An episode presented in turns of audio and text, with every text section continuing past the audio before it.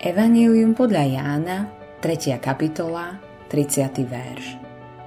On musí rásť a ja sa umenšovať. Izrael už dlho nepočul o Bohu. Od vydania poslednej starozákonnej knihy Malachiáša, až kým sa objavil Ján, uplynulo 400 rokov. Len sa nad tým zamysli. Izrael, ktorý bol tak zvyknutý na prorokov, zázraky a anielov, nepočul Boha 400 rokov. Potom sa zdanlivo z ničoho nič, ale presne na čas podľa Božieho plánu objavila pestrá postava, Ján Krstiteľ. Ján bol predchodcom Ježiša Krista – bol to radikál, revolucionár. A každý chcel vidieť a počuť Jána. Biblia hovorí, celé Judsko vychádzalo k nemu, aj všetci Jeruzalemčania. Vyznávali svoje hriechy a on ich krstil v rieke Jordáne.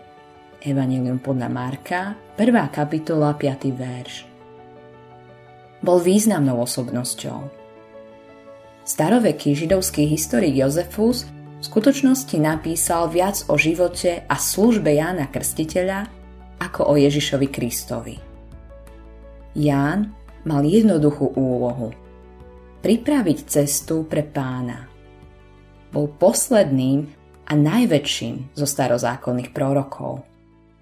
Ježiš o ňom povedal Hovorím vám, medzi narodenými zo žien nie je to väčšieho nad Jána. Evangelium podľa Lukáša, 7. kapitola, 28. verš. Prečo bol teda Ján najväčší? Jedine Ján bol priamým ohlasovateľom a predchodcom Ježiša. Jeho veľkosť bola priamým dôsledkom jeho blízkosti ku Kristovi.